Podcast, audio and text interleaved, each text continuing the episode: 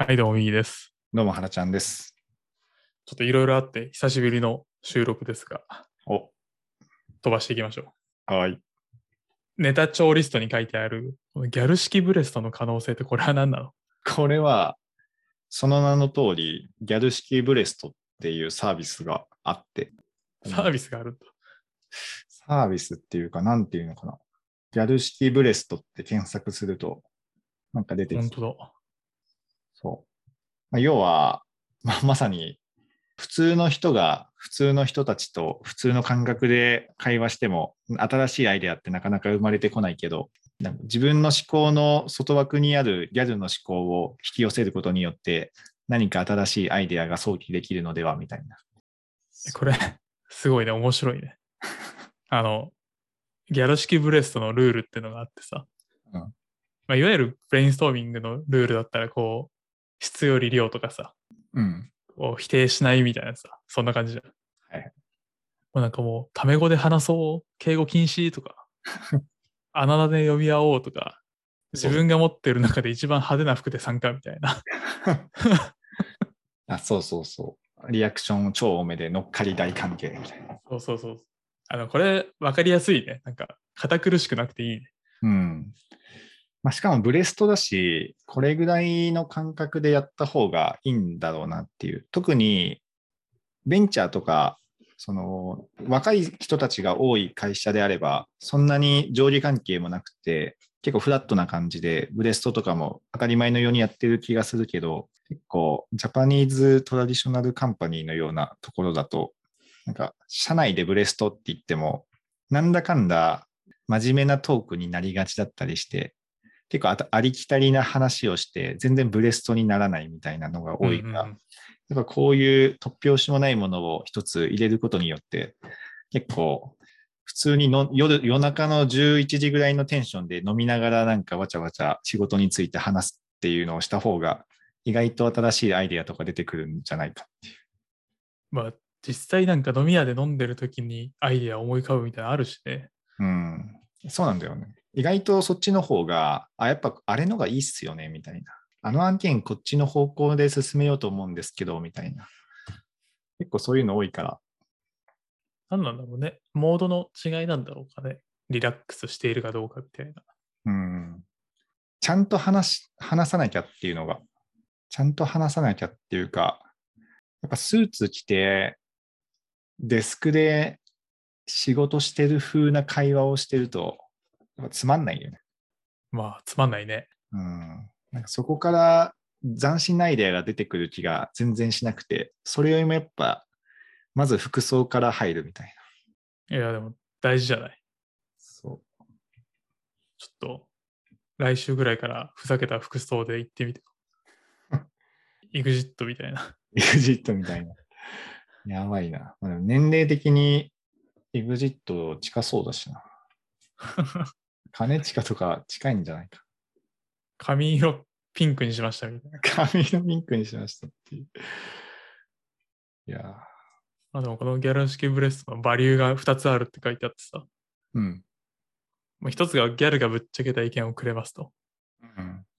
こう、彼女たちの先入観のなさから新しい発想が生まれます。また忖度なく、彼女たちの感性で感じたことをそのままフィードバックしてくれます。確かにや、本当特に偉い人とやるときにいいんだっていう、結構、忖度が生まれそうなシチュエーションとかで、で、そのサービスに関する、もう使った、ギャルが使ったことあるサービスに関する打ち合わせとかだったら、本当に率直なギャルの声っていうので、ここの、この部分の UI マジでダサいんだけど、全然つよくわかんないんだけど、とかあ、こんな機能あったんだ、マジ受けるみたいな。そういう話とかで、本当にギャル目線っていうのが、まあ、忖度ないっていうのはいいのかもね。うん。あとまあ、感性中心というか、うん、確かに。なんか、やっぱりさっき言ってた真面目なトーンになっちゃうというか、1時間じゃあブレストですって区切られたら、なんかその1時間で答えに至らなければいけないみたいな気持ちになっちゃう。うん。多分、そうそう。頭いいから、その、まず、お題を出すっていう問いに対して論理的な枠組みでなんかいろんな観点とかを出してじゃあこの観点だこうだよねみたいなそれって結局一人で論理的にその物事を考えているのとあんまり大差なくて結局自分が作っているこの思考の枠組みにとらわれてしまっているっていうのがあるから、やっぱブレストを論理的にやろうとするのはやっぱあんま良くなくてブレストは本当にパッと思ったことをパッと言うっていうのがはいはい。いいんじゃなかろうかっていう。で、そこのやっぱ王道を突き進んでいるのはやっぱリアルの感性だっていう。なるほどね。確かに、新規事業昔、こういっぱい作ってた時に、その日にできることって多分あんまりなくて、うん。なんかこうポストイットとか壁にめっちゃ貼ってて、とりあえずキーワードとかアイデアを滞留させておいて、なんか気づいたら繋がってるとか、なんかそういうのが多かったんでね。うん。そうそうそう。まさに発散と収束のフェーズの中で、まあ収束フェーズはギャルいなくてもいいと思うけど、発散させるときは論理的な枠組みでやっても発散できないから、やっぱギャルの思考が。ギャルの思考をインプットできればいいんだけどね。自分の中に。なるほど、ね。ギャルモードみたいな感じに。はいはいはい。今から皆さん1時間ギャルモードで好きなこと言ってくださいみたいやっぱり EXIT 風になるのが一番。な。確かにそう思うとやっぱ、あの形から入るっていうので、その服装とか口調とか、そういったのをギャルに寄せていくっていうのは分かりやすいかも。なんか、やっぱり派手な服着てると、こう、テンションも多少派手な方に行くし。そうそうそう。で、もう EXIT 風にキャラ作って、EXIT 風な喋り方をすると、なんかそれっぽくなるみたい収束のフェーズはね、あの、ハービーみたいな服装でやればいいんじゃないでしょな。そうそうそう。収束のフェーズは、成田さんみたいな感じで淡々とあの本質をついていくみたいな感じと、ひろゆきおじさんみたいなのが茶化していくみたいな。一応、なんかもう一個実はバリューがあって、ぶっちゃけられる環境を作りますと。ギャルの空気感に飲み込まれることで、ギャルだけでなく周囲もぶっちゃけられるようになり、相手を出せる環境を作ります。確かにね、空気感というか雰囲気作りとか超大事だよね。うん、確かに。なんか心理的安全性が高いけど、心理的安全性とはまた違うこのギャル特有のぶっちゃけやすい雰囲気がありそうな気がする。確かにね、なんか、わかんないけど、偉い人とかリーダーとかがさ、うん。まあ、空気を作ること多いと思うんだよね、どうしても。うん。でもそれってなんかすげえ作られた空気感出るじゃん。そうだね。こう、ちょっと無理にテンション上げてるでもないけど。うん。なちょっと痛々しい感じはある。あそうそうそう、まあなんかファシリテーションするぞ感みたいなね。うん。でもそこがギャルがいれば自然とぶっちゃける感じになれると。うん。何言ってるか分かんないぐらいのことを平気でどんどん言えるっていうのがあると、みんななんかその発言の敷地もどんどん下がってくるから、あ本当に思ったこと言えばいいんだっていうので、視界に入ったもののものをた淡々と喋り続けるとか。全然脈絡のない、なんか今までずっと話してたのと、あの全然違うんだけどさ、とか言って、本当に全く関係ない話をするっていう。はいはい。っていうのをやっていくと、まあほん、ランダムウォーク的にはいいかもしれない。うん。その局所会に陥らないように、やっぱ定期的にランダムなアプローチをするっていうのは結構王道かもしれない。確かにね。探索の初期値を変えていくっていうことね。そうそうそまあかつ、その発言の敷地を下げるのが結構やっぱ大事だなと思ってて。う。うん。大事かつなんだかんだやっぱやりにくい。あの、相当ファシリテーターがファシリテーションしないとやりにくいなと思うね。うん。なるほどね。これ、なんか一応さ、このバブリースクールっていう会社さんの多分ソリューションだと思うんだけどさ、そうそうそ三菱鉛筆とかでなんかやったことがあるみたいなね。う。そう。同じ記事見てるかも。うん。筆記用具ってエモいってやつ。そうそうそあーなんかでもこれは確かに、ちょっとうちの部署でやったら相当ぶっ壊れそうだけど、なんか一回ぶち込んでみたいような気はするね。う。うん。け結論すべてエモいにつながるっていう、なかなか、すごい。なんか最近思ってみたら、ブレストをする機会はなんかだいぶ減ったな。うん。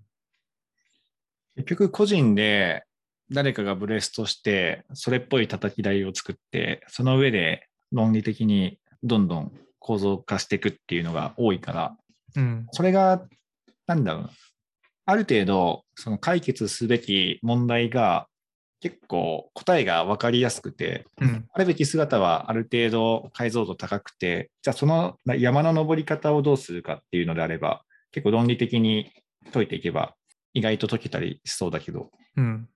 あるべき姿というか、どんなサービスを作ろうかっていう、その変数が無限大の問いに対しては、やっぱアプローチも無限大であるべきだから、ギャルの発想でランダムウォークした方が、でいろんな点をとりあえず打ってみて、いろんなポストイット打ってみて、後から振り返っていろいろつなげてみると、あ、なんかこういうアイデアありそうだね、みたいな。